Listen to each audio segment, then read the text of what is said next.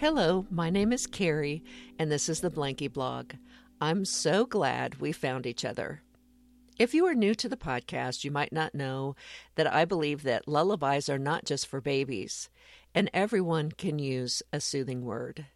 I try to end every episode with some kind of a little song, usually something simple that I made up that relates to the podcast story of the day. I was running an errand in my car the other day. The sun was shining, and I took a road I don't often travel that split two residential neighborhoods. On the sidewalk around the big curve, I saw what I thought was an inflatable tube man, you know, like businesses will use for advertising. As I got closer, I could see that it was a real live person who was waving her long, slim arms in the air. Since she had a broad grin on her face, I ruled out distress and decided not to stop to help her. As I rolled by, she began to dance and made a hugging motion toward me. I grinned back and waved and went on with my errands. In my head, I gave her the name Jumpin' Jill. Her exuberant energy stayed with me. I felt she had sent me off with a blessing. Two hours later, with my errands finished, I drove out of my way to see if she was still there.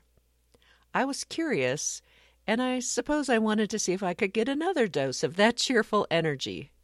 I wasn't hopeful, though, because it had started to rain. I mean, who would be dancing in the rain, blessing people as they drove by? Many of them would be oblivious, or judging her as a kook. How could that possibly be rewarding? I mean, in the rain?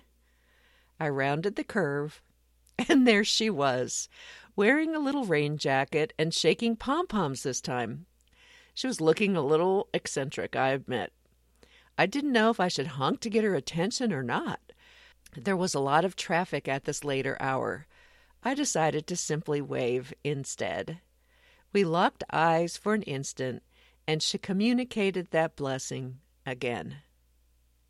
One snowy day I drove by. She wasn't there. Maybe it was a limited-time project, like our Smile Project in seventh grade.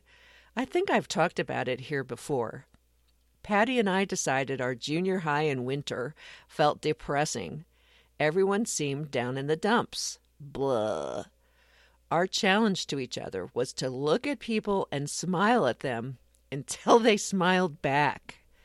In seventh grade, that takes guts.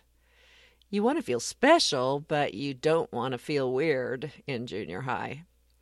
We had mixed success in the beginning when the kids and teachers didn't know how to take us. Were we flirting? One science teacher told me, "I get what you're doing. The mood of the entire class is not your responsibility. You can just relax." Well, why wasn't the mood of the entire class my responsibility? If I didn't cheer them up, who was going to? Patty and I would compare notes at the end of the day. Someone called her goofy. Someone thought I was hitting on her boyfriend. As if. We were extra powerful when we were in the same classroom. One teacher wondered if we were cheating somehow. Some people are so suspicious. We did our homework. We didn't need to cheat. Some kids tried to beat us at our own game, smile at us first before we could smile at them. That was so great. I think our algebra teacher was the most appreciative. He was an energetic guy, also the tennis coach, who realized not everyone in his class enjoyed algebra as much as he did. He understood the energy thing before anyone was talking about energy. "You seem genuinely glad to be in my class, and I think it raised the attitude of the room." Well, he didn't realize I was genuinely glad because he was adorable. Plus, I really enjoyed learning about algebra. It was easy to smile in there. I was happy for his affirmation, though. The Smile Project faded out, and I'm not sure why. Our mission was not accomplished. Maybe we just lost interest. I assume that's what happened to Jumpin' Jill. Her enthusiasm had waned. Maybe drivers had been unappreciative or even rude to her. Maybe her legs got tired. Maybe she got a job. Maybe the neighbors complained. I didn't know. So it was with very little expectation that I rounded the corner again early last week. There she was, in all her awkward, well-meaning glory. This time she was all decked out in pink. She was waving a sign that said, "I love you." I love you.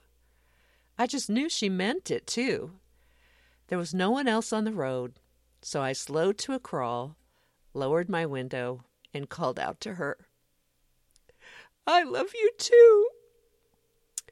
I cried then as I'm crying now. She put her free hand over her heart and bowed. It felt so good, so good to connect with a kind stranger. Just so good. I've been round that curve three times since then. She hasn't been there. I miss her. Perhaps she wasn't even real, but an angel or something. Or perhaps some people hauled her off to an institution. I don't know. I've decided that I receive her blessing every time I remember her. We have so much to celebrate. Every day we have the opportunity to make kinder, more generous choices out of a place of patience, forgiveness, and love. What do you think of this young woman? Do you agree that what she did was courageous? To connect in a disconnected world? Would you have the guts? Do you have the guts to offer love even when it might be dismissed or even ridiculed? What if we all had a little more of Jumpin' Jill in us?